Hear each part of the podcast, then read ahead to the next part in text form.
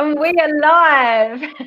This is your UFC 251 prediction show with me, Katie Hunter, my normally Sunday co-host, Peter Knox. Hi, Peter. Hi. The fabulous tech guy, Frankie Anderson. Hi. And two of Wales's finest, Glenn. Hi, Glenn. What's nah. And a debut from Brad Bones Jones. Nice to have you on, Brad. Thank you. See how it goes, you know. And welcome to your debut show. Yeah. Good luck, son. You're gonna need it. That should be a team one, Glenn. Well, Peter seems a lot. Yeah. Peter seems a lot more sober than some of our shows, so you might get lucky, Brad. You never know. So obviously, 251 prediction show. We're going to be doing the predictions for the whole of the main card and some of the UK fighters, but it would be remiss of us not to talk about the fights at the weekend because wow, the main event. It was just absolutely sensational. Brad, what did you make of Dustin and Dan Hooker's performance? Well, it's obviously straight away it's a fight to be a candidate. But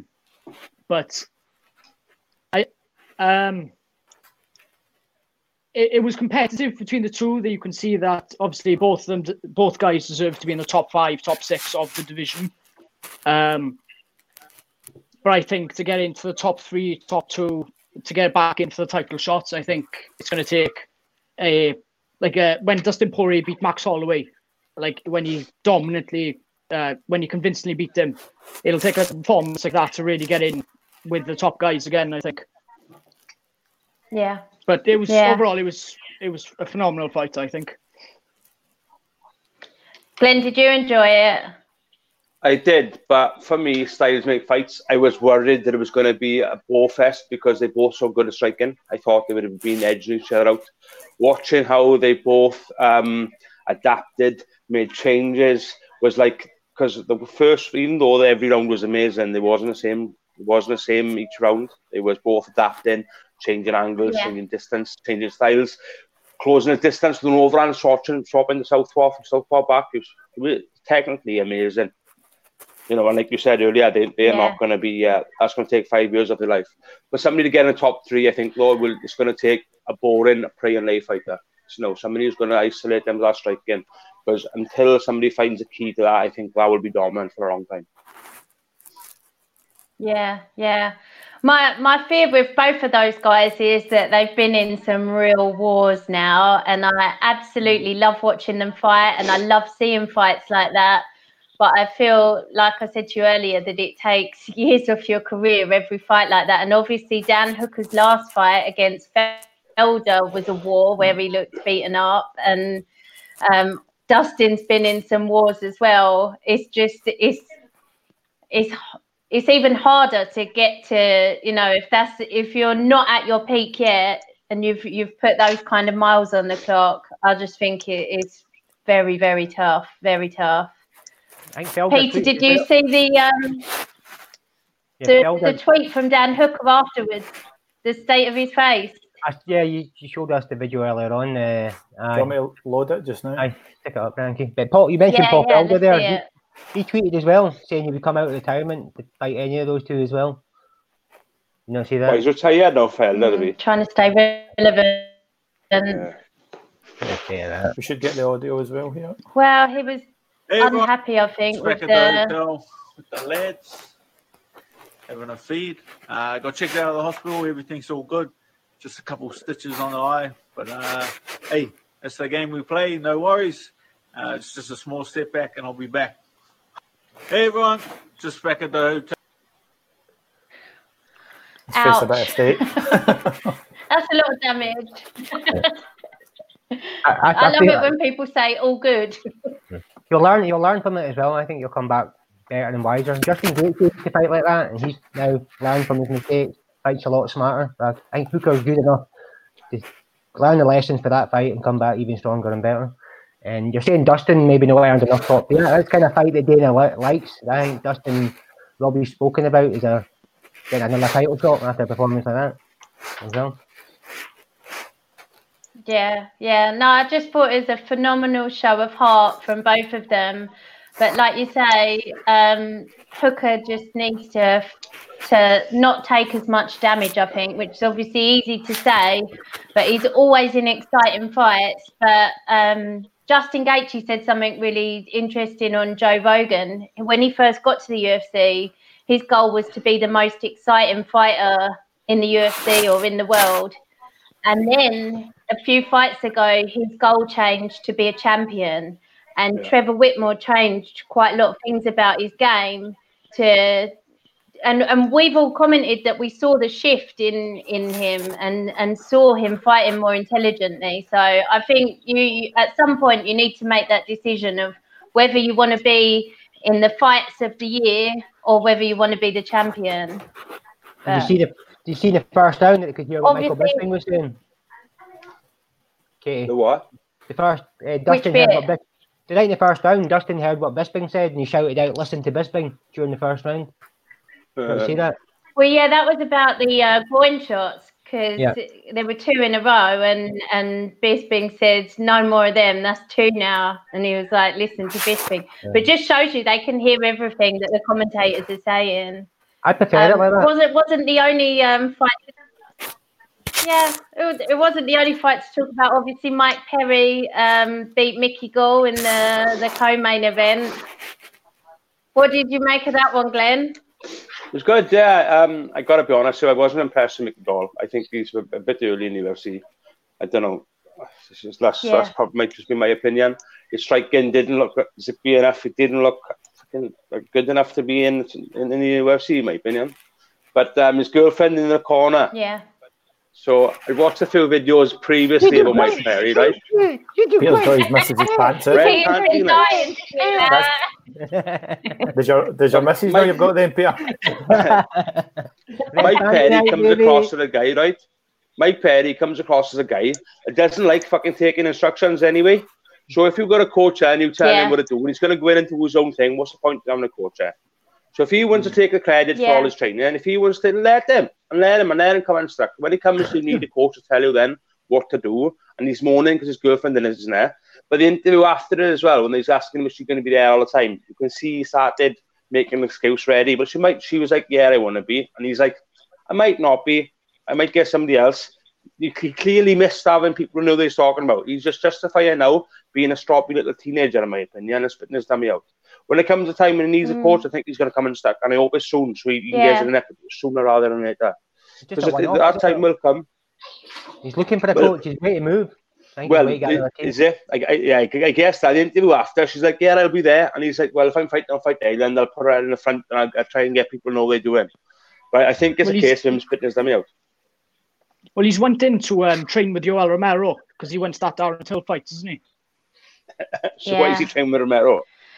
But he said to get a top middleweight in to train with him, so he knows what it feels like to train with a proper middleweight. He's only calling Darren Till out to stay relevant. It's true. I think so. No. And he's only calling that out. And he thinks Darren Till's really scared of Yoel Romero, and that's why he wants Yoel Romero to coach him and be in his corner. That's my opinion. And he's trying to stay relevant as well. I mean, no one's going to see Mike Perry as a genuine contender now. They're going to keep giving him people who lower the roster and use him as a gatekeeper. So this is his only chance to get him back in the top 10 and get him back anywhere near a main event on a fight night card is beating Darren Till. I don't think he'll beat Darren Till, mate. But it's only way you're staying relevant is to get under Darren Till's skin and then get back in for a shot. It's the only way. Otherwise, he's just going to be one of them, just out of the league. I think it'd be a good fight him and Darren Till if it ever happened down the line. I think Darren would probably need to lose his next fight for them to kind of meet. But I think it should have happened a couple of years ago. You shouldn't have taken that fight against Santiago. If he hadn't fought Santiago, he was fighting Darren Till. He lost to Santiago. They're both going to win. He's on a losing streak now. Darren Till was on a winning streak. Why would they meet them? That's what I'm saying. Darren would need to lose for them to meet again. I don't think that. We'll see what happens to Darren's next fight. Darren's never going to lose again. And I think that Perry would be silly to go up to 185. He's literally just going up there for a grudge match. And it doesn't make sense to me. But a chance of staying relevant. It's the only reason. It would make more sense. Wouldn't it make more sense though if Darren Till went back down to fight Perry? Well, he might have to lose his next fight, he might. I think you need to lose one. If he loses to Robert Whittaker now next month, wouldn't it make sense for him to go back down for the Perry fight, for a fight night main event, and then see where he goes from there, you know? It's got the story as well. The comedy gold. Yeah. Oh, the sparring. But you've got the story there. So Brad, how do you fancy having your girlfriend in your corner for your next fight? No coaches. I wouldn't do it personally, but he looked really, really good considering he didn't have any coaches in his corner. Because he's a spoiled brat and he was proving a point. Yeah. But he was going to win that fight regardless. But if you look at the Tony Ferguson, Justin Gaethje fight, you really saw the kind of impacts that coaches can have. And clearly Ferguson runs his own camp and there was no head coach and it was all quite strange coming out of his side. And then you had Trevor Whitmore in the other side. And I just thought it was, I don't know. Like you said, Glenn, there'll come a time where he really needs some proper advice and he'll be alone and he'll feel very alone, I think. And mentally, that'll be quite something to overcome. Yeah. You know, regardless of what he says. Oh, God. Regardless of what he says, he's going to need them one day. Yeah, no, I agree with you. I think it's just where he doesn't have a proper home gym at the moment. Well, when and he doesn't. If he's in trouble with the... Go on, Brad. I was going to say. Well, if he's in trouble with the tax man, he's got to pay for the corners as well to travel out there. You got 100,000 quid, so that'll pay the tax man. Depends how much he owes him. Well, he bought a 3,000 bag for his girlfriend 3 days before the fight. He was shopping in Louis Vuitton, $3,000 for a bag. He obviously loves her. He's obviously in love. That must be a coaching fee. Yeah, that proves it. I thought Mike Perry's looked his best at Jackson Wink, to be honest, when he was training over there. Did he fall out with his coaches? Did he have a problem with them? Is that what it was? Yeah. Did they take too much money off him? He comes across as a dickhead. He's probably argued with him. He stopped training there after the Cerrone loss, didn't he? I think. Yeah. I like him. Comedy gold. I love watching his interviews afterwards. Oh. He's brilliant. I don't. He's really lovely to fans as well. Because he knows which side his bed is battered. He's standing in front of the camera, punching his face once. Grow up, you milk sweat. Right. He's just a divvy man. I wish Ben wouldn't sit on the bench. Remember his story about the coach and he was fainting? Remember that video he done? Yeah, that was funny as fuck, wasn't it? That was good. Oh, that was good because I have it all the time. You hear people go straight in, tell him what to do, something. I think, I wait, man, I'm not going to yet. Wait, but yeah, I can level with him there. Yeah. But yeah, when he's arguing with Darren Till, he's punching his face. What are you, 12? Grow up. Are you on the picture on Peter's girlfriend in the corner? Oh yeah, yeah. That's caused a wee bit of controversy on them. Want to get yours on, Pete? Let's see if we can tell the difference. Yeah, okay. There you go. You're doing great. I wore it better. You're doing well. Well, I know which one I'd rather have on my shoulders anyway. I think fucking you, Peter. Did Michael Bisping not say just before the finish, oh, I've heard some great advice from the coach, punch him in the face and knock him out? And then you finished him. Great. Brilliant coaching. Brilliant. So one more thing before we move on to the predictions. Peter, I know you've got quite an opinion about the size of the cage and the fact that they're going back to the big one after all the great ones they've had at the Apex. So you obviously prefer the smaller cage.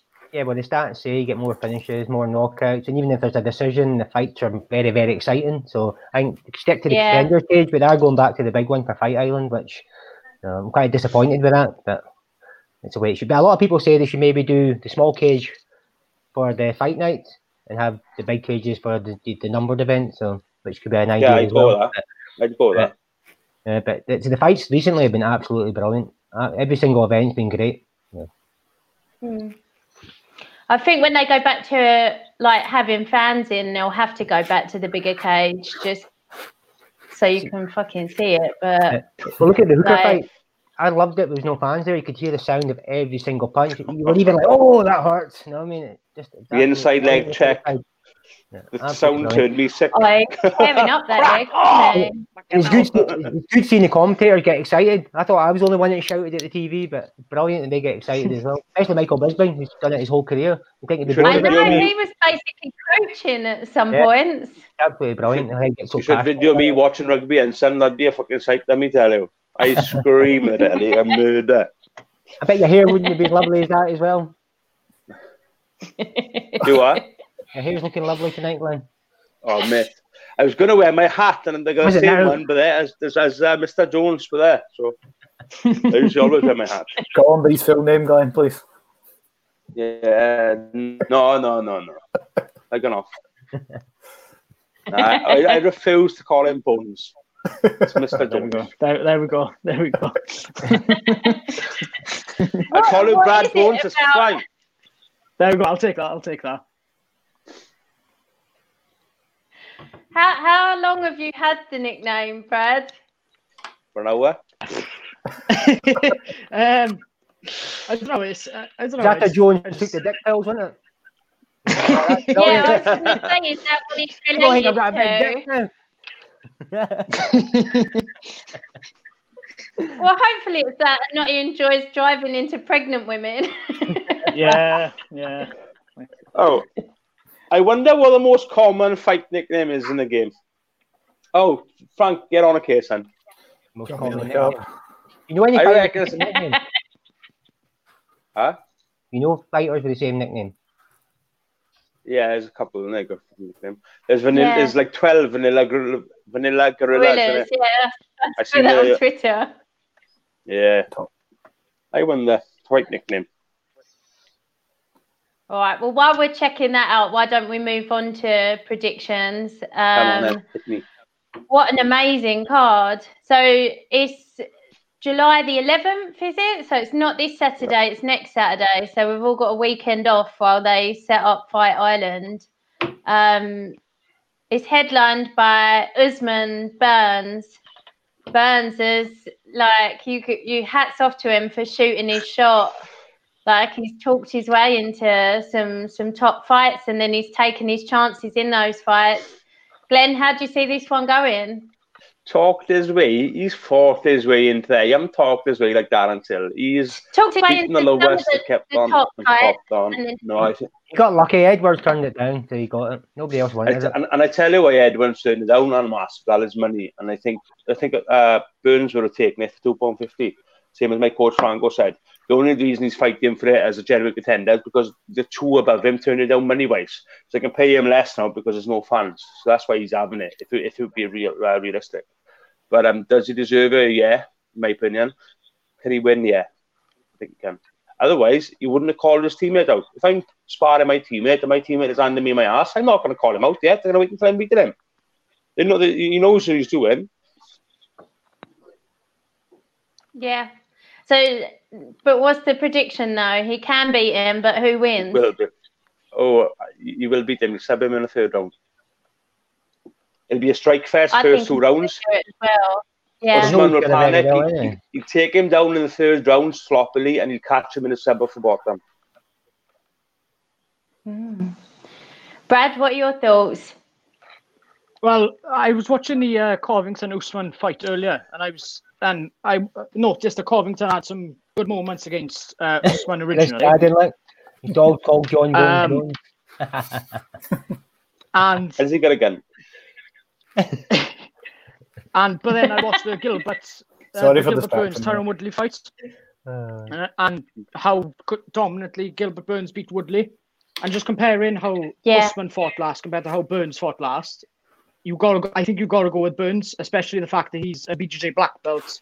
So if it goes to the ground, he's obviously the better opponent, the better fighter on the ground. Not just a black belt; he's a world champion black belt. He's beaten some of the best in the world. Yeah. His black belts now, I don't think it deserves it in the UFC. It shouldn't be that. Yeah. But at least one of them. But as far as no, he's beaten the best at black belt. Used to get him down first. Yeah. But I wouldn't be surprised if it stays on the feet for the majority of the fight, though.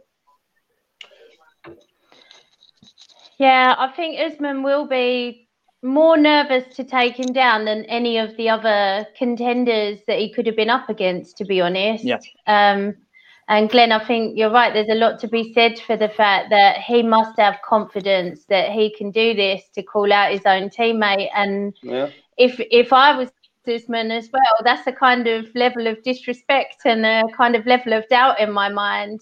And then Peter, today you posted Usman sparring with Gaethje. Where was that taking place then? I've no idea. I just found it on YouTube. A few people had put it up. I see that. It was recent. That moved camp to that gym. It makes sense. Yeah, it makes sense as well for Gaethje with his fight with Khabib and all that. If you seen him get up there? But Usman on top of him, which is not easy. Yeah. So that's another thing to take into consideration, that he's not doing his camper at home where he's done his last few. Yeah, so he's going to be out for his comfort zone, out with the people who know his game. And imagine he's going to have different coaches now. Brad, back to you a comment, mate. I don't think I would take that Kamaru Usman, the Covington fight as the original Kamaru Usman, because Covington got in his head. Not many people can get in Kamaru Usman's head. And he was fighting angrily. He wanted to prove a point. When he fought Woodley to beat him and knew how to beat him. He was very clever. He was picking his punches. He was proper scoring in the body shots. With Covington, he wanted to hurt him because he was in his head. And he kept going and kept going. And he was taking shots because of it. I don't think you can have the same Usman as what you did then. So I think you can't just fail that. Gilbert Burns' fight against Woodley, though, he was crisp, and he didn't change. He kept on and on and on. I thought he was one of the performances of the year for me. It was. The only reason I say I compared the Covington fight is because I feel like Covington and Burns offer similar fight styles in a way where they push the pace throughout the fight. So they're similar in that way to a degree, but I don't know whether Covington has the power that Gilbert Burns has to try and put Usman away when they fight. Usman's actually got a better striking accuracy than Burns as well. If you look at this a bit closer at the stats and all that, I've actually got Usman's favourite to win it by a decision, but I would love to see Burns win it. I like to see this, the way he shot up the rankings and just now taking his chance. I'm actually going to put money on him. I'm going to do the main three fights. I'm going to go for the underdogs, the accumulator, so just in case. But I'm going to do it. I'd say Usman decision. I'm going to go, but what I've got to think of, Usman's wrestling's quality, he's big, strong, tough, but regardless how strong you are, he's only got to misplace his arm or any position on the floor once, and he can capitalise on it. I'm going to go by a sub. He's only ever been beaten once, and that was a long, long time ago. He's a hard man to beat. Who was the last person that he got rear naked choked in the second fight, wasn't it? Second pro fight. Yeah, I remember him talking about a Joe Rogan podcast, Smarty from Nebraska. I tapped up, Joe. I tapped out. I didn't want to tap out, but I tapped out. Good podcast that is. But you know that last event with that woman tap out? Like, it was the slowest tap in the world, wasn't it? That last event. I can't remember who it was. Last week. It was an armbar.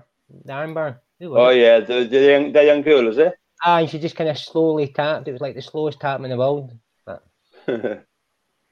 Oh, it must break your heart to do it. No, good luck to Gilbert in my book. Just like he really has. When I said he's talked his way into a shot, I meant He's put his hand up for every fight going to put himself in this position, and he's taken all of his chances and he's really delivered on it. So I'm rooting for him, and he's trained at my gym, so I think it's a very hard fight to predict. It really is. So. Who's trained in your gym, Gilbert? Okay. What does he say? Trained in the gym? He's come down with us a couple of times as well because he's sponsored by Tatami, isn't he? So my gym owner owns Tatami Fight Wear. So yeah, he's come down with us a couple of times. He's going to come on us. Nice. So the co-main is a rematch. I actually would have liked this to be the main event, but it doesn't matter. Oh, Chris thinks that Usman's going to win with ground and pound. It's possible, Chris. Definitely. So the co-main is Alex Volkanovski, the champ, versus Max Holloway. Another really hard one to call, but I can't see it being a lot different from the first one, and I don't think there's been enough time in between. Brad, what are your thoughts on the co-main?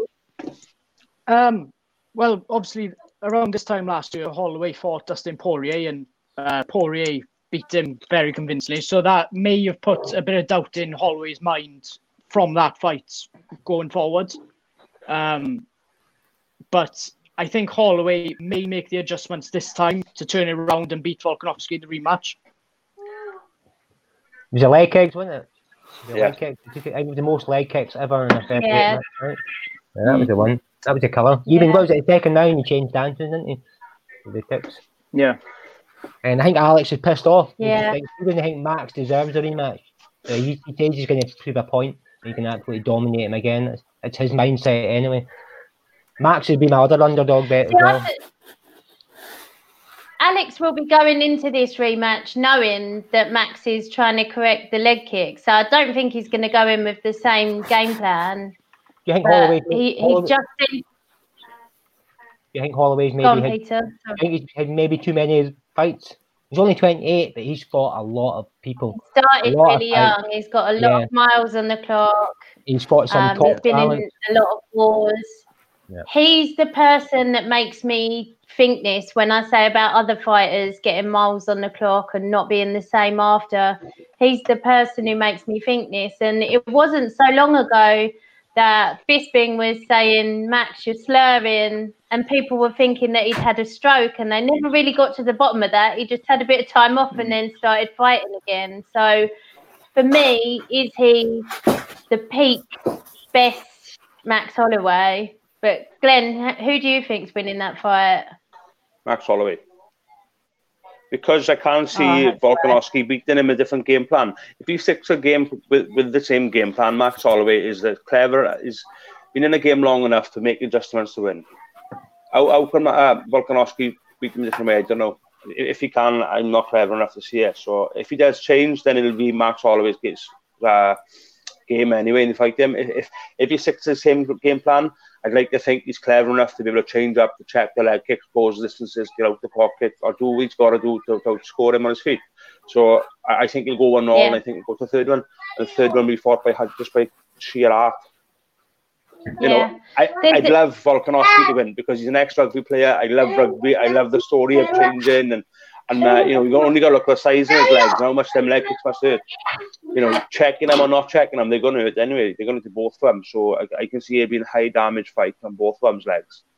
But I think Holloway's got the IQ to be able to take it.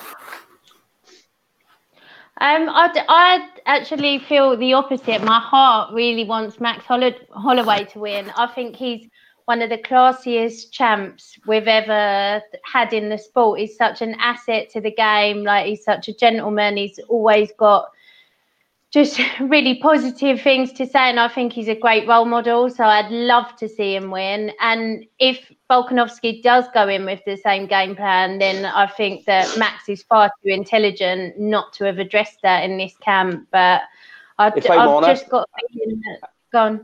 didn't see him losing a lightweight. I liked losing a featherweight. I mean, he went up the Poirier and he was just out, basically not so much outclassed, but he couldn't handle the power as much. And which forced him to change his game plan a slight bit. But a featherweight, I didn't think he'd lose a featherweight. But yeah. If this fight doesn't, what does that mean? Shot worn? I don't know what that means, Chris. Clocks on the miles. Just worn. Okay. Yeah. No, I agree with you, Chris. I didn't get this one shot worn, but I put it on anyway. But obviously, it's a mistake. I wasn't sure what that meant. Okay. Language barrier there, sorry.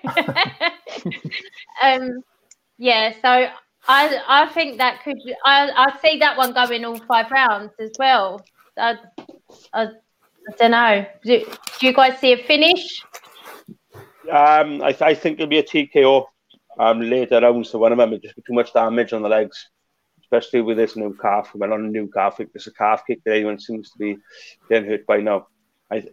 Your legs are not designed to take that much damage, and I think this last is going to be there. It's going to be down to in the next fight. Brad? I think it's going to be a decision again, but I think it's going to be in favour of Holloway this time, and then I think after that they'll do an immediate trilogy between the two. Wow. So my thought is, if it doesn't go Max's way, I would really like to see him, if we all do think he's shot worn, I would like to see him take a year off, put on a lot of muscle and go up. But I think he needs some serious time off to do that. And then I would like to see him fight Dan Hooker, who I think needs some time off as well. But we shall see. Let's get the result of this one first. So we've got another title fight on the same card. Hopefully all of these fights happen. That should be another prediction. How many of these fights do you think are going to fall through? But you've got Petr Yan versus Jose Aldo. Personally, I love Aldo. He's a legend of the sport. He always will be, but he hasn't earned this title shot, in my opinion. It should have been given to Aljamain Sterling, but it is what it is. These are the two that are fighting for the vacant title. Glenn, how do you see it going? I've been saying this for a while, right? The problem with Aldo is he was top of the food chain for so long. Everyone in that weight division was watching him as the star. So they all learned how to beat him, right? And when it comes to an end and he was beaten by McGregor, he lost like 4 of the next 5 fights because everyone learned what to beat. I think Dana's given him a title shot as a goodbye, as a thank you, because you can see him coming to the end of his career. Everybody's learned what to beat now. And he's the third person, I think, is in the last 12 months who has fought for a title off a loss. You shouldn't be fighting for titles off losses. Yeah. Not at that level. A club level, a lower level. So it's but all the UFC, they're superstars. They're the best in the game and they're fighting off a loss. Come on, give them a bit of back. Yeah. What's to say to the other ones? And it's not like there's no one else in that division. Like, if that was happening, say, in a division for a title shot against Amanda Nunes, it still doesn't make sense, but there's not a lot of contenders, so you can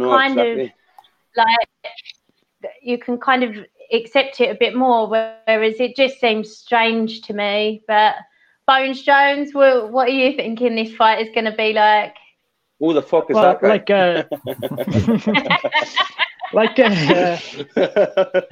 said, Aldo's coming off loss, and he doesn't really deserve it at bantamweight. But if you look at his background and who he's beaten over the years, maybe his record speaks for itself and who he's beaten and how long he's been on top for.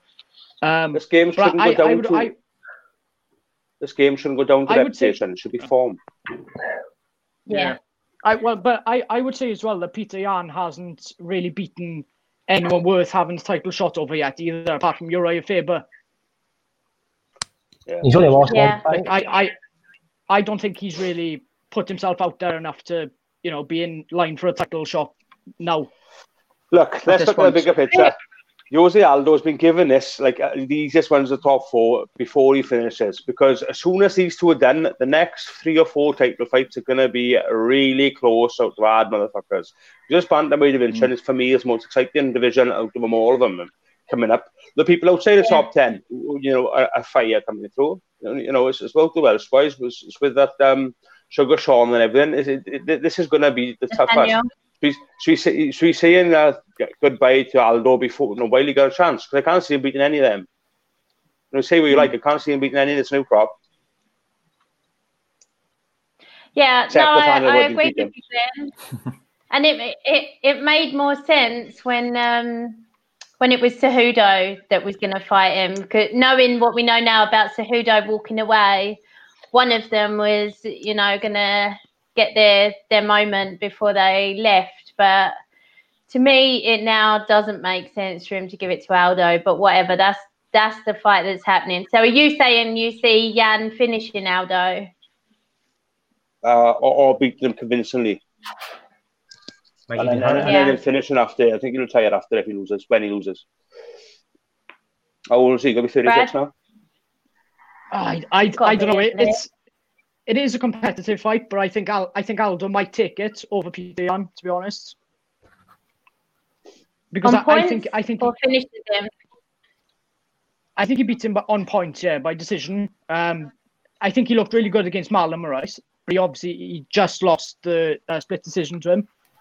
But I think he's got enough experience and he's going to pull through, I think. And I think he beats Petr Yan by decision. Interesting. Peter? Aldo's going to be my third. Wow. So he's another one that's shot porn then. That's what I'm saying. I'm going for the three major upsets. So if that pulls off, it'll be worth a few bob. I don't know what the odds are yet, but I'll have a look. That's what I'm saying. I don't know. Right? We're all dumbfounded how Josie got a title shot. So I just don't know, but maybe as Bones Jones said, it's on his reputation and all that. But I don't think Aldo's the same fighter either. When was the last time he threw a leg kick? He stopped throwing them all of a sudden as well, didn't he? He's more like a boxer now. So, yeah. Just know the same. Anyone else name the other two fighters who've had their title shots in the last year of losses? Frankie Edgar. Yeah. Dominic Cruz. God. No, it's 44. Yeah. I didn't know Edgar. It's Dominic Cruz, Jose Aldo, and Yoel Romero. Yeah. Oh, shit, yeah. It's just four. Trying to get it as well. Wow. Come on. Okay. This is a top division. This is the top of the fight game. And they're giving people type of shots who come off losses. Remember Dillashaw? He was outside the top 10 when he got a title shot and won it. For a joke. I don't talk about that man. The Lance Armstrong of MMA. We don't want you back. Like I keep saying, as soon as they get banned, put them in the feeder division, put them back to the lower level clubs, get money back in them clubs, and then let's see if he was only in the UFC because he was reducing. As Danny says, it's all about the Benjamins. Not about the money, they'll give him a big fight. Of course they will. Well, no such thing as bad publicity, is it? It's come back, everyone's going to pay to see him just because, as you said. Anyway, moving on. But again, that's somebody who's taken years off people's careers when they were juiced up. Like, Renan Barao had his soul snatched in that first fight. Like, he was never the same fighter again. That is not a two-year ban that's worthy of. But Renan Barao, he kind of went downhill after they'd done the drug testing and all that. He didn't seem the same after that. There was a few fighters, Chris Weidman and all that, didn't look the same. Maybe they had to stop taking whatever they were taking, if they were taking something. Wow. Well, we're doomed. You know, you can go on forever. How many people have gone crap after they've stopped juicing? Johnny Hendricks. Yeah, loads of them. And so, what's telling you that they're only fighting in the best show in the world because they was taking, because they was cheating. Put them back on the local shows when he and keep testing them on the local shows just to see if they're good enough to go back into the big boys. If not, keep them there and make them pay for their own fucking steroid tests as well. But he's like they can go to one championship if they want to take stuff. He's a world champion fighter. If you put him back in the lower divisions, he might be like literally killing people. But why was he a world champion? That's what I'm telling you. Perhaps he's only a world champion because he's cheating. Put him down there when he's clean and just to see if he's able to do it. All right, if he's smoking people when he's drug free, perhaps then get him back in there. But if he's getting beaten in by people who are drug free, he shouldn't be in with the big boys. I don't know. That's not them all taking because they know they're going to fail. They'll put on a year's ban and go back. you got that picture of Vitor Franky? Yeah, I think it should be a ban for life. I'll get up here, but the nicknames is quite hard to find, Glenn. It's mostly boxers. It's not really a lot of... Mama, yeah. The nicknames, the most common ones, it's hard to find. Yeah. If anybody watching knows the answer to that, let us know. It's just like the best and the worst ones. I think I know a way out to find out, and it isn't by Google. Come on, 2 seconds. Right, well, let's move on in the meantime to Jessica Andrade versus Rose Namajunas, the rematch. I personally can't see this going any other way than Rose winning convincingly. She looked, in that first round against Jessica Andrade in the first fight, I don't think I've ever seen someone fight so beautifully. If I could take someone who doesn't watch MMA and thinks it's violent and brutal and ugly, I would have shown him that first round where she was like poetry in motion. And then in the second round, she got pile-drived, and it's everything that people say when they think that MMA is brutal and violent. But I just think she's got all of the skills to beat her handily. What do you think, Brad? I agree. I think Rose gets it done this time against Jessica, and I think she might even finish her as well after Jessica Andrade coming off that loss to Wei Ling as well for the title. Yeah. I think as well the pressure of the title fight is not on her this time as well. She didn't seem to enjoy having that kind of pressure of being the champ on her shoulders. Yeah. I think Jessica might come out all guns blazing after her last defeat as well. She will. Quite very quickly, so I think she'll win the men's very quickly for that. And so it should be a barn burner the very first round. We'll see how Rose copes with the onslaught, as you say. So do you think that was a freak of nature than that loss, Rose getting slammed? I think it was just the way she landed. No, like Jessica's got that power. Like, look what she did to Carolina. Like, you don't see those kind of knockouts in the female like lower weight classes like that. That was insane. Like, so she's done it in other fights. She's got insane power. She's fought in the bantamweight division before these lower divisions were available for her. She is a fucking hard nut, for sure. But I just think Rose has got the fight IQ, the skills. She's. I think she's one of the most talented and beautiful fighters to watch in the whole of MMA. How do you see it going, Glenn? I think she'll win convincingly as well. I remember that slam. Yeah. Didn't something controversial happen when she was tapping or something? She had it in a half Kimura. They thought she tapped and she went through with it. Remember that? Kimura wasn't on. So she had her in the Kimura. Yeah, and she picked in a high cross and put her on a bunch. But you could clearly see her tapping though. But obviously, there was nothing was on, and then she can put her on her head and knocked out. But I think Rose will win convincingly. I think Rose performs better when she's kind of like the underdog as well. I'm guessing she's not the favourite because she lost to her before. She, her fights against Joanna and all that. And she's not the favourite. I don't know. I'm guessing because she lost the last fight, the bookies. I'm guessing it's close, but I wouldn't think we would have. She's not fought since then either, has she? She's not done her fight. I'm just glad she's left the house. No, but I'd be staggered if she was the underdog, but just because of how that fight was going and what she's done to other people at the very top of the division. If you look, Jessica's lost to the people at the top of that division. I'd love for Rose to win as well, just because I'd love to see the fight with Zhang. I think that will be such a high-level fight to watch. And if you look at the other high-level women, they're all in different weight classes. This is the one where we can get them both at their best and at the peak of their career. Like, I'm so excited for that fight. If you ask me one fight I'd love to see in the next year or so, it's got to be Rose versus Weili Zhang. Oh, Frankie. Yeah, I got an answer for you. The most common nickname, right? The assassin. See, the ones I was looking up was boxing. There was like that pride of, then whatever the town or city is. Or... No, Oh, we come up there and says, most people have also searched sexiest female fighters. That's probably why you searched. Yeah, that's your search history. Did you want to see Alan Midello? Katie, did you have a nickname? Katie, did you have a nickname for? Did I have a nickname? I went to Warrior. The Poison Cupcake. Right.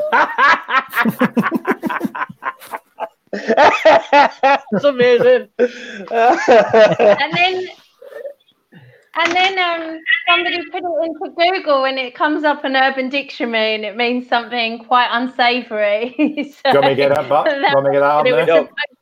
Mr. Burns, have you got a nickname? I don't think you're going to want to put that on the screen. Mr. Burns, have you got a nickname? Me? Everybody just calls me Noxie, but... Pete. Mr. Burns. Oh, Pete. Sexy boy, something like that, wouldn't it? It loves being called Burns. 100% Mr. Burns, though. What about you, Brad? Have you got a nickname?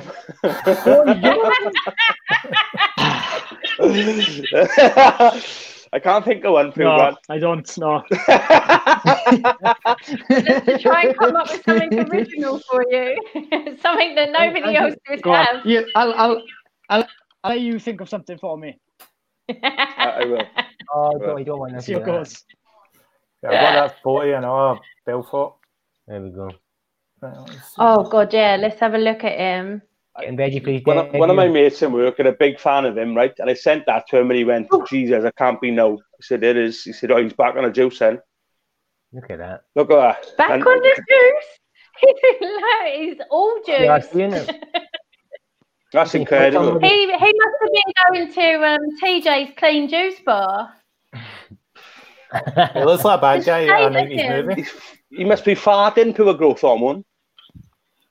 I reckon that they drug tested at one. Pardon? I thought that, is he at one or Ryzen? He's signed for one, though, isn't he? One championship. So a lot of people joke about TRT video of it. Yeah. Don't look like. But, I didn't realise. You need to ask Lewis. We sent Lewis to a couple. I'm sure Lewis. No, it was a weight cut, and he went on about. So I don't know if they do drug test. I looked up to it. There was a private company about, and I'll need to look into it again. But so they do say the test, but nobody kind of knows the specifics. So like the USG, you know what the rules and guidelines are. Don't know what they are. The one costs too much to drug test to them levels, isn't it? Especially when they're trying to be big earners compared to like the UFC and stuff. I didn't realise though, it was like 2 years ago he fought last. Seemed like ages ago when he got knocked out by Machado. Well, he clearly needed to get his body back, didn't he? Because he's gone from like dad bod to like, I don't even know what you call that, but it's insane. God bod. Yeah.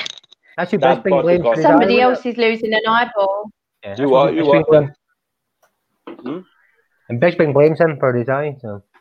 Does he? Why are we on a subject of Bisping? What about who's he been arguing with? Chad Mendes. How fucking funny is that? Mendes, he's gonna knock him out. Fuck off and squirt. He's a bit stabbing next week. Bisping should just lay his balls on his forehead. If I could interview any man on this planet, right, or meet them for a pint, it'd be Michael Bisping. Oh, I'd make my day out. I bet after a few pints, he can be a bit of a dickhead, though. Oh, so can I. It'll be fucking great. Glenn, look at you now, you should be here. You'll either be my best mate, my worst enemy, that's for sure. Glenn, when Danny joined the team, right, we had an opportunity to go to the UFC gym in London. And Mike would get to interview Michael Bisping. Nobody could make it. I think Katie might have been in holiday and whatever. So Danny joined, and 2 days later, that's his first interview. Absolutely brilliant. He did well. I know he did well. I don't think I'll be any good live, like meeting him in person, like, because I don't know. It's just easy, I guess, isn't it? Starstruck. No, I think they would be. You'd be asking a sledge, look, but hey, what's happening, mate? And he'd be like, fuck off, fanboy. Right, I was going to leave this next prediction out, but Glenn wanted it back in, so I'm going to come to you, Glenn, on who you think's going to win out of Paige VanZant and Amanda Ribas. As much as I want Paige VanZant to win, she's just not good enough. She's just damn pretty. Ribas will beat her. She'll beat her. Yeah. I don't know how, but she'll beat her. I think she's getting finished. Pardon? I think she might get finished. Yeah, that Amanda punches hard. Yeah. I don't think Paige VanZant is the best there is to be in the UFC. I'm sorry, like she's just got the whole package, and she sells shows, she's standing, she got, you know, like she said. Pardon? She out of contact after this one. That's the last fight. Yeah, I think so. Yeah. But I think she might get reoffered just because of the name, like. But she can make loads of money. And they won't want anyone else to have her. I wonder. They're not going to want him to go to Bellator. Yeah, maybe this is why they added her to the main card and say, look, this is how much we appreciate and we want you to sign a new contract. So maybe that's what it was. Yeah, Ribas is she's a really good fighter, all rounder. She can knock you out, she can submit you. I think all round she's better, so she probably will win it. She's a great I think she's got it in the red that she don't want to win anyway. I just don't want to re-sign anyway. I think she'll go. I think she's like, what's her boyfriend signed for? He's Bellator, isn't he? Bellator as well, yeah. Yeah, they're too busy. He's good, my That's the thing. She just, I mean, and Instagram obviously doesn't tell the full story, but she doesn't seem as committed to training and the game as everybody else, because she's honest about the fact that she makes more out of her Instagram posts than she does out of fighting. But but she poses naked on Instagram, that's why her and her bloke. Yeah. And hats off to her, but then when you're getting in a cage with someone who's been training 24/7 for 12 weeks, it's a little bit scary. Imagine how much money she could make from an OnlyFans account, son. Who's not going to pay you to see her get on it? Come on, let's be honest. Her and her boyfriend now, two superstars, who's not going to pay? It's like a Bernacle fighter. Top of his game, giving up to video himself having a crack with missus. Here's a fortune. Glenn, why would you pay for it? OnlyFans, why would you pay for it? Just Google Pornhub, you get it all for free. Pornhub is coming to an end soon, Santa, so I'm told. I think I've completed Pornhub. I'm not coming to ask you about Pornhub, I'm coming to ask you about your prediction for the fight. I think Ribas probably beats Paige VanZant. Probably by decision, because VanZant's quite tough, but I don't know. She might finish her. I'm not sure how it goes, really. Yeah. I don't know where Paige is training now. Is she still up in... is she in Oregon? I don't even know where she's training. I can't remember the last time I saw a picture of her training, but I guess, that doesn't get her as many fans. But... there was just a couple more fights that I wanted to talk about before we went. Peter, I'm going to come to you for the Danny Henry fight. He's fighting Makwan Amirkhani, Mr. Finland. Danny's got to put him in his place, right? Yeah, well, Makwan's quite arrogant. I've said this, probably people get bored of me saying this, but I don't think he's at a level where he should be. So much talent. I thought he'd be a champion by now, but... it's no happening for him. I know he's had a bit of personal issues. He did go to SBG as well, but I've heard that he's left there as well, so he must be back home. Yeah, I think he's left. Yeah, I think that's a bad move as well. I think he would have done well if he stuck in. I don't know the reason why he left there, so... I don't think they get that much attention, the outsiders, of what I'm told.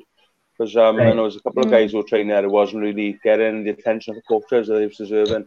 But remember, was it UFC debut done the flying knee against Santiago, didn't he? I think that was in UFC Finland, exactly. And then he just came on the scene, and then he actually had a few wins after that. He's very dangerous on the ground. He's 5-2 in the UFC, so he's a cracker against Fisher. I think he's 2 out of his last. Yeah, 2 out of his last. Yeah, that dash against Fisher is top draw. But you got. Go on, sorry. Then we've got he's like. Very arrogant. He's still being arrogant. I seen him talking the other day. And he goes, I'm not trying to sound arrogant here, but as soon as you say that, you're fucking being arrogant. But we've got Danny. Danny's a gentleman. Absolute. He's a beast and all. He came to the EFC and all that. They're both coming off a loss, I think, so it's a very important fight for both of them. Obviously, Danny's got Jim Dooling in his corner, which we have very much faith in, that they'll have the right game plan.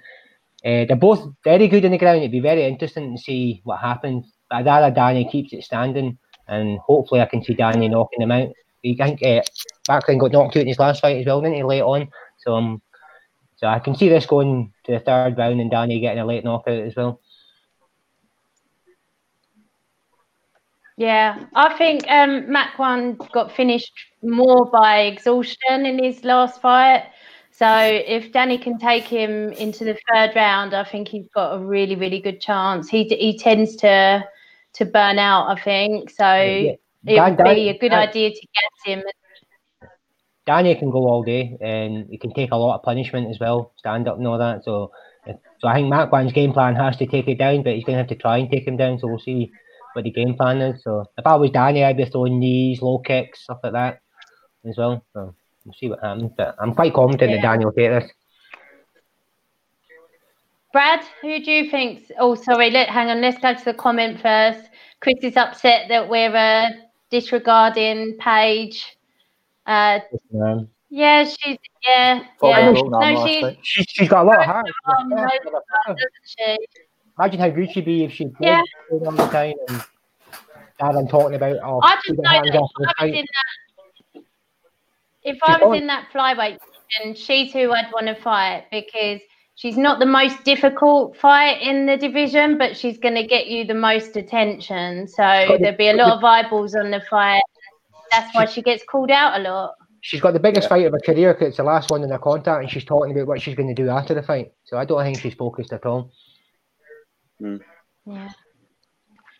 Sorry, Brad, let me go to you for your Makwan versus Danny Henry prediction.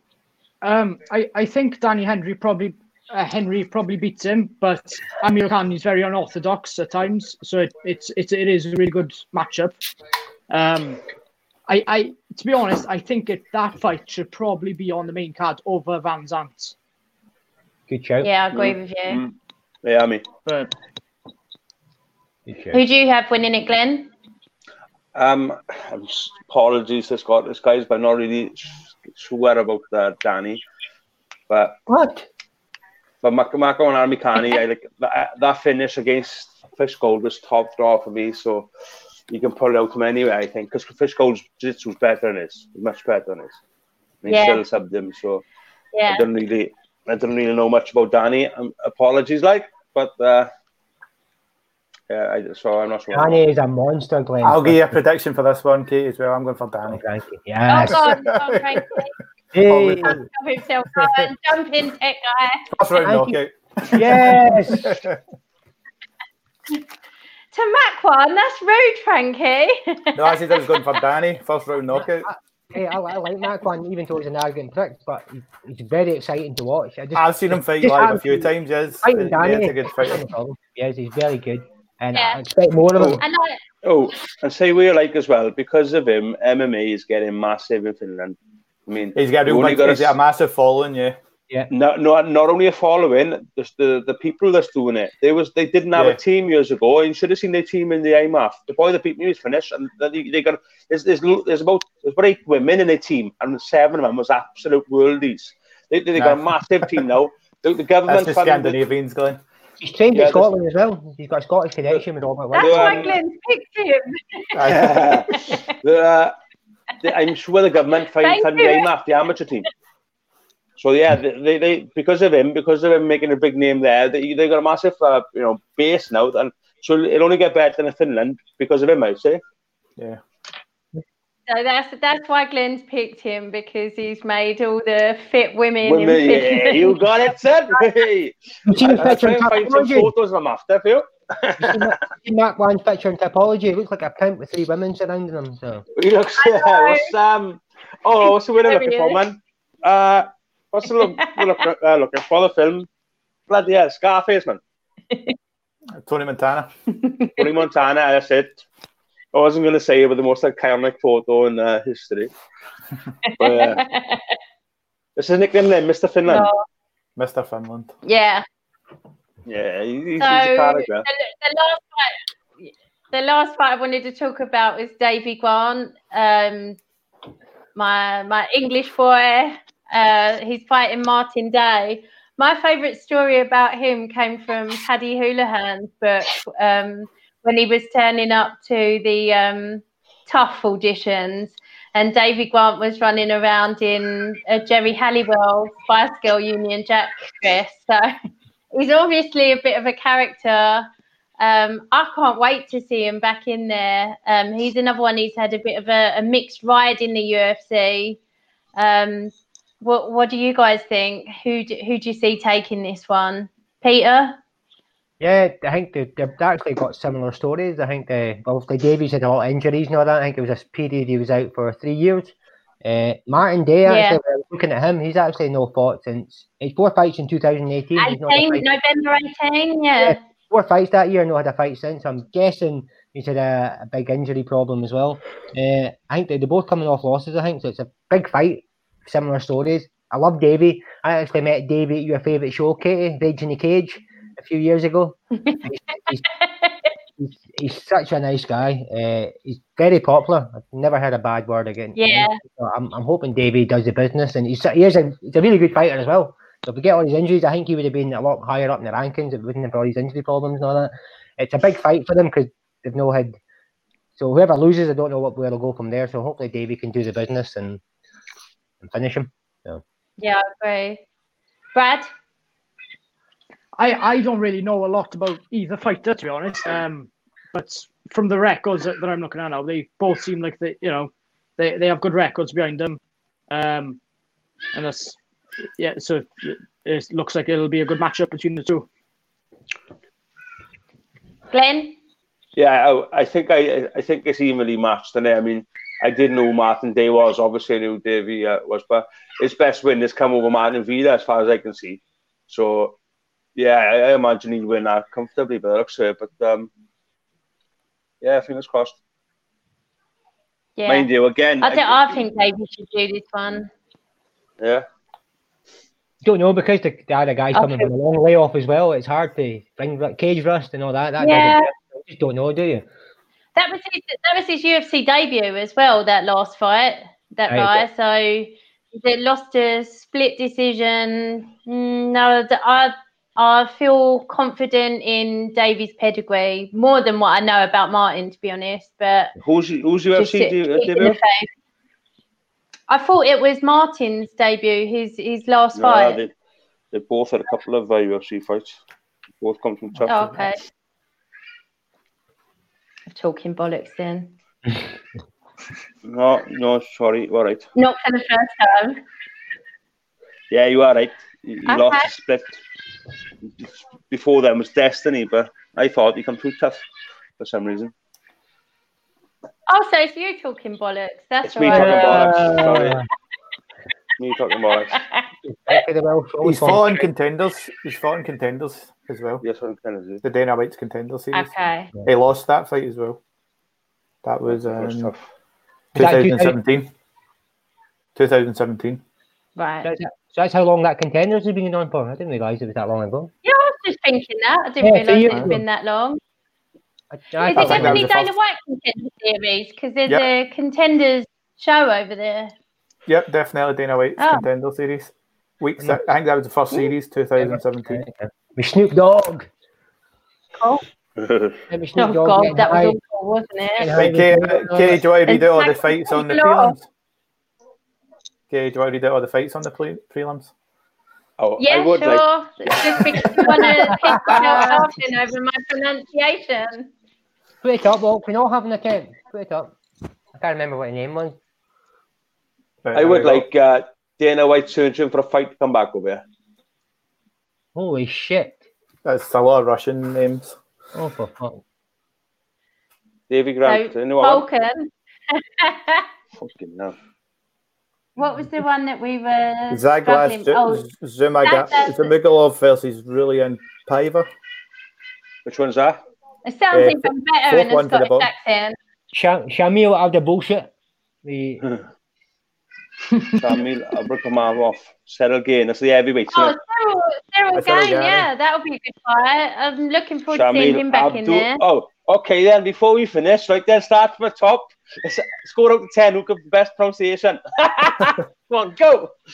Who's going first? Volkan Ozdemir versus Jerry Prokokaja. Yes, he went. You were good. Go, kid.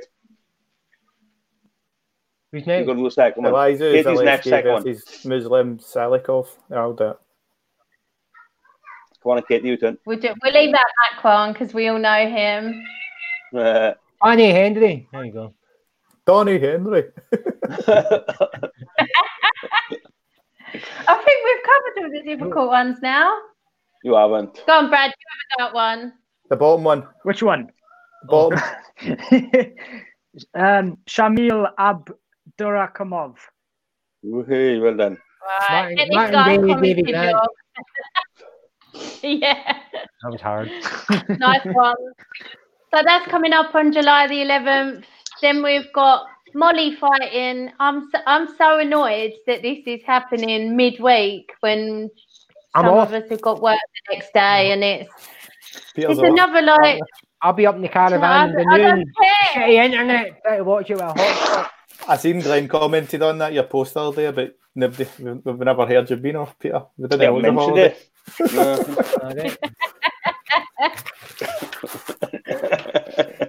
Where are you going? Where's your caravan, Peter? Dunoon.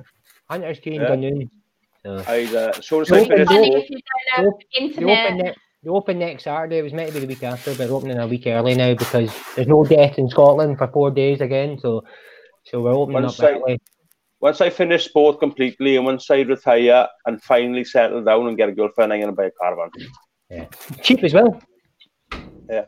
I like to love a caravan as a kid. My dad is taking. Yeah. One of my friends stays in a caravan. Where are you going to buy it? Oh, no, I wouldn't have a static. You take around with you. Yes, I'm a proper pikey. I'll get a Rottweiler and everything. Shave my head bald. We've got it all planned. No, that's staying in that one place. Don't too many people know I am. I just drive. Everyone know I'm a stranger. That's David Grant's story. Oh, I think this is gold. I was present at a pretend chair fight between Davey Grant and Kel Redfern after Macto. He's one funny fellow. Davey says he really is, and like you said, that people have only got good things to say about him. It just seems like such a laugh, and he's obviously really talented as well. And it'd be so good to see him back in there. But best of luck to him. Best of luck to Danny Henry. It's going to be a cracking card. What fight are you most looking forward to, Peter? Oh, obviously Danny. I like say with Davey and all. You want to look out for the British fighters and all that. Obviously the main event are going to be cracker. The main event. Glenn, what's your standout? Pardon? Standout fight. What's your standout fight on the card? Main event. Main event. Two teammates who know each other. I can't wait. Brad. I think Petr Yan versus Jose Aldo. I reckon the co-main. Frankie, do you want to pick a favourite fight? Zaglas Sumaglagolov versus Nah, kidding on. The main event. Definitely main event. And she steals the show. I think I might stay up for that. I normally don't, but I think I will. Well, who's staying up? Who else wants to stay up? We can do a wee chat room or even do a Zoom. I've stayed up the last five, I think, so I'm not going on this one. I'm going to watch the next day. No, I always ruin the main card for myself because I'm either too drunk or like falling asleep, or I'm better off watching it the following morning, just stand away from my phone. Sometimes you enjoy it. I'll have a few early beers, get to bed early and wake up for it. And then I get mad and go, I'm not going to bed, I'm staying up. And I'll see watching it when I... See what I do? I set my alarm for the start of the main card and then just watch it as normal. So if you fall asleep, your alarm wakes you up in time for the main card. Yeah. I tell you one thing, I'm glad I didn't miss Saturdays because if I had missed that fight Saturday, I would have been absolutely devastated. Yeah. Brad, do you stay? I was going to say, do you stay up all night? But that's a bit personal. I've only just met you. Bones Jones stays up all night, but he's on the performance enhancers. Of course he does. That's reality. Oh, they're pushing. I say I stay up for the pay-per-views, but normally the fight nights I miss on and I watch them. What pay-per-views? Sorry, mate. The free show at 12 o'clock. Honey. Basically. Okay,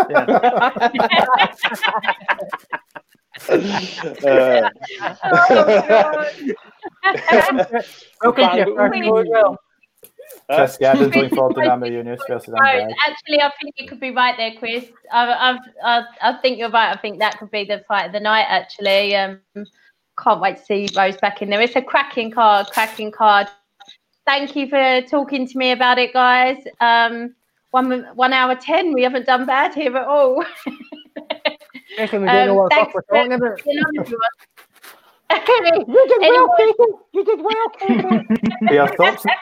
We are going to stop Stephanie Pants. Yeah. So, Brad. Before you finish, Brad, where do you train from in Cincinnati? Fight Project Gym. Oh, with Liam Bennett? Yes. Ah, right then. Oh, no. Okay. Yeah, goodbye, Liam. Yeah. Thank fuck for that. If Liam was an asshole, it would have been fucking rude, wouldn't it? Nah, I don't give a shit, mate. There's no filter. I say what it is. Yeah, that's been awkward. Yeah. Don't set the French line, fuck's sake. Oh, you should know me by now. I should come there. Wicked. All right, well, thanks for everyone. Are you signing off? Glenn, I'm going to let you sign off. Right then. Brad, thanks for coming, mate. All the best. Bye. Frankie, you. All the best, mate. And you, Peter, I'll see you all soon. Thanks, guys. Over and out, motherfuckers. Hey.